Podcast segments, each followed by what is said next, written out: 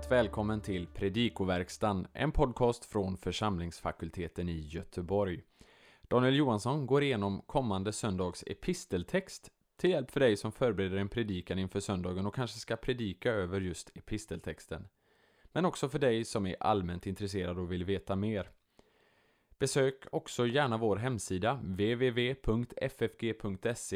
Där finner du fler resurser som kan vara till inspiration, hjälp och fördjupning.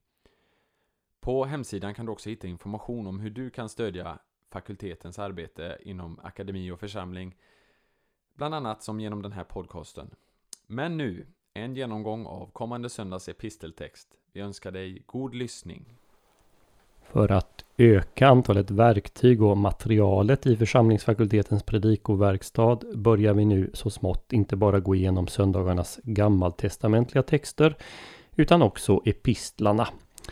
Vi kan inte utleva en ny genomgång varje vecka men då och då kommer det en epistelgenomgång.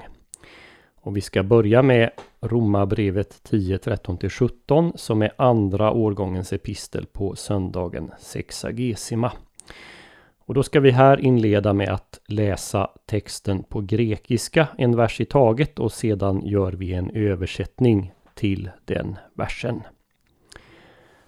Pas gar hos an epikalesetai to onoma kyrios och thesetai. För var och en som åkallar Herrens namn ska bli frälst. Pos on epikalesontai eis hon ok epistevsan. Pås de pestiv så sin ho ok ekosan. Pås de akososin choris kerysontos. Hur skall de kunna åkalla den som de inte kommer till tro på? Och hur skulle de kunna tro på den som de inte hört? Och hur skulle de kunna höra utan att någon förkunnar? Pås det keryxosin är an med apostallosin. Kathos gegraptai Hos horaioi ho poddes ton evangelizomenon ta agatha. Och hur skulle de kunna förkunna om de inte blivit sända? Så som det skrivits hur lägliga är inte fötterna av dem som evangelisera det goda. All opantes hypekosan ton evangelio. Esaias garlegei Kyrie tis epistevsen teakoe hemon. Men inte alla blev lydiga mot evangeliet. För Jesaja säger Herre, vem trodde vår eh, undervisning eller predikan? Ara he pistis ex aques, he de aquae diarematos Christo. Alltså tron från det hörda eller predikan. Men predikan genom Kristi ord. Verbet epikalesontai i vers 14, liksom de följande tre verben som följer på adverbet pås, står i aurist konjunktiv. Det handlar då om den så kallade deliberativa konjunktiven, den överläggande frågan. Vi översätter alltså därför hur skulle de kunna åkalla och så vidare. I samma vers Ace hån eh, kan gå både med föregående verb epikalesontai, Hur skulle de kunna kalla på den som de inte trott? Eller med efterföljande epistevsan. Hur skulle de kunna åkalla den som de inte trott på? Alltså att man, man tror på Ace hån. Att pestivo, eh, pistevo följs av eis är eh, mycket vanligt hos Johannes men ganska ovanligt hos Paulus. Det kan man notera. Ho ok e kosan. Eftersom verbet pistevo aldrig tar sitt objekt i genitiv måste relativpronomenet ho här vara objekt till akoo, till att höra. Det står nämligen i genitiv. Och då får vi översättningen. Men hur skulle de kunna tro på den som de inte hört? Verbet akuo eh, kan ha sitt objekt i både akkusativ och genitiv. Dock är det normalt så att det man hör står i akkusativ. Den man hör står i genitiv. Som här. Alltså handlar det om att höra Kristus själv. Eh, det var här som eh, Bojarts Bo Giertz nog kom fel i sin översatt, översättning när han översatte Hur ska de tro på den som de inte hört om? Men något höra om finns alltså inte i texten.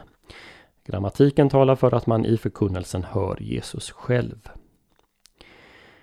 Presensparticipet kerysontos eh, är substantiverat. Hur ska de höra utan en förkunnare eller utan att någon förkunnar? I vers 15 kan adjektivet horajoj ha två olika betydelser. Den ena betydelsen är att något är i rätt tid och detta är den vanligare användningen på grekiska. Det andra alternativet är att det är något vackert eller ljuvligt, vilket är den vanligare betydelsen i Nya Testamentet. Eh, jämför till exempel med Matteus 23.37 och Apostlagärningarna 3.2. BAGD, det stora lexikonet, föreslår den förra betydelsen, alltså att det har med tid att göra, här i Romarbrevet 10. Men de flesta översättningar tar det i den senare betydelsen, alltså att det handlar om ett eh, ljuvligt evangelium. Vi får alltså översättningsalternativen Hur lägliga är fötterna av dem som evangeliserar det goda? Eller Hur ljuvliga är fötterna av dem som evangeliserar det goda? I vers 16 stöter vi på verbet hypakoo. Det är sammansatt av prepositionen hypo och verbet akoo, att höra. Vad som avses med hypako är ett hörande som svarar på det som hörs och därav betydelsen lyda. Bibel 2000 översätter här med lyssna. Folkbibeln 98 översätter med lyda och Folkbibeln 2015 rätta sig efter vilket väl ganska väl fångar upp vad det handlar om i det här fallet. Det besläktade substantivet hypakoe används i Romarbrevet 1.5, alltså alldeles i inledning av eh, Romarbrevet, eh, om vad som är målet med Paulus tjänst, nämligen att föra hedningar till trons hypakoe, lydnad, det vill säga en respons till evangelieförkunnelsen som är tro.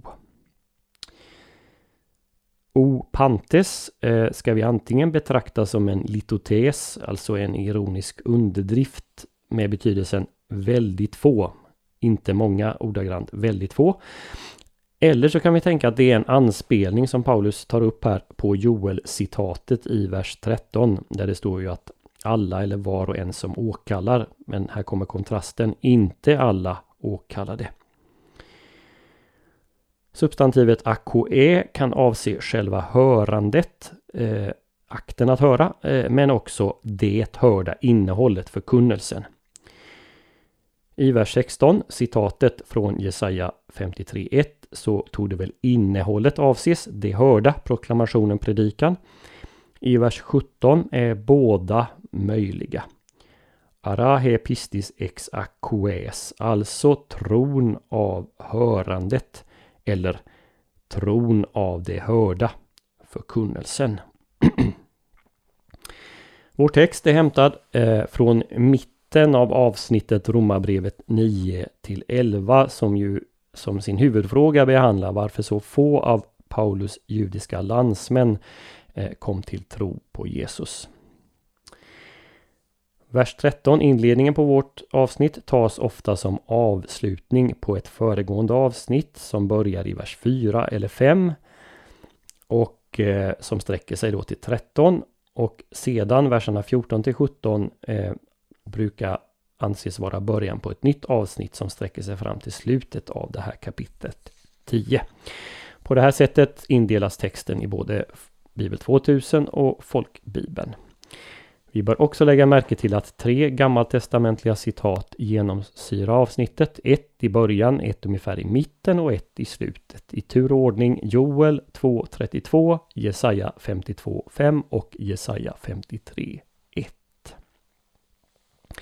Innan vårt avsnitt börjar har Paulus definierat villkoren för frälsning med följande ord. För om du med din mun bekänner att Jesus är Herren och i ditt hjärta tror att Gud har uppväckt honom från de döda ska du bli frälst. Med hjärtat tror man och blir rättfärdig, med munnen bekänner man och blir frälst. Så står det i verserna 9 till 10. Och de här villkoren är enligt vers 12 lika för jude och grek. Och här kan vi notera anspelning på brevets tema i vers eller kapitel 1, vers 16, där just eh, jude och grek nämns i samma ordning. Hela resonemanget här utmynnar eh, med att Paulus bevisar det med ett bibelcitat, nämligen Joel 2.32. Var och en som åkallar Herrens namn ska bli frälst. Här ska vi notera tre saker. Först att det här är samma bibelcitat som Petrus citerar i sin pingstdagspredikan i Apostlagärningarna 2.21. Och detta citat tog det vara det som ligger till grund för bestämningen av de kristna som de som åkallar Herren Jesu namn. Vi stöter på den på flera ställen, bland annat i Apostlagärningarna 9.21 och inte minst i inledningen till första Korintierbrevet kapitel 1, vers 2. De kristna är definierade som de som åkallar Herren Jesu namn. För det andra bör vi notera att det här Joel-citatet innehåller Guds eget namn, tetragrammaton JHVH. Och eftersom Paulus citerar det med avseende på Jesus så applicerar Paulus Gudsnamnet på honom, på Jesus. Den naturliga förståelsen är då att bekännelsen att Jesus är Herren Eh, som vi nyss citerade innebär att Jesus är JHVH. Det är alltså en bekännelse av Jesus som sann Gud. Den tredje saken eh, det är att Paulus tar var och en i Joel-citatet som syftande på alla människor, inte bara alla judar som åkallar, utan alla människor som åkallar. Alla människor som åkallar Herren Jesus namn ska bli frälsta. Resten av vår text beskriver hur en människa kommer till denna frälsande bekännelse. Paulus eh, ställer oss inför en retorisk fråga som leder till nästa fråga, totalt fyra stycken frågor. Och svaret på den första frågan, det verb som används, det blir frågan, det verb som inleder den nästa fråga, den andra frågan och så vidare hela vägen. Eh, det hela avslutas med ett citat ifrån Jesaja 52. Eh, nämligen vers 7 om det här med hur glädjande det är med att höra fotstegen av dem som kommer med det goda, med det goda budskapet. Eh, det vi lär oss här då är att åkallan av Herren Jesu namn, det förutsätter tro. Tro förutsätter att man får höra Jesus själv och för att höra Jesus själv måste någon predika, vilket förutsätter att någon sänder ut den som ska predika. Det är tankegången. Här kan man väl ana att Lukas kapitel 10 eh, ligger bakom Paulus resonemang. För i Lukas eh, 10 sänder Jesus ut de 70, det kan man läsa i vers 1. Och sen så, så kommer det instruktioner inför det här. Och Jesus avslutar den här utsändningen på följande sätt i vers 16. Den som lyssnar till er lyssnar till mig. Och den som förkastar er förkastar mig. Och den som förkastar mig, han förkastar honom som har sänt mig. Sedan följer i Paulus resonemang ett citat ifrån Jesaja 53.1. Notera att det är i samma kontext som det tidigare citatet från Jesaja 52.7. Det är inte så många versar emellan. Och med detta citat så uttrycker Paulus sin sorg över att alla inte kommit till tro, vilket ju är själva huvudfrågan i Romarbrevet 9 11. Alla lyssnar inte med positiv respons, de lyder inte. Sedan återtar Paulus tråden igen och sammanfattar. Tron kommer från hörandet eller förkunnelsen. men förkunnelsen genom Kristi ord. Den sker genom Kristi ord. Romarbrevet 10, 13-17 är alltså en mycket passande text på ordet söndag. Ehm, eller som man också skulle kunna beteckna söndagen, hörandets söndag. Liksom en hammare slår episten in att det frälsande åkallandet av Jesus är resultatet av att ordet är i svang och mottas av lyssnande, lydande öron. Och att detta ord är grundat i Jesu egen förkunnelse. Ja, att det genom det av Jesu utsända låter Jesu egen röst ljuda. Så hoppas vi att denna genomgång får bli till hjälp och välsignelse för dig som har lyssnat. På vår hemsida www.ffg.se kan du hitta information om hur du kan stödja fakultetens arbete, bland annat som genom den här podcasten.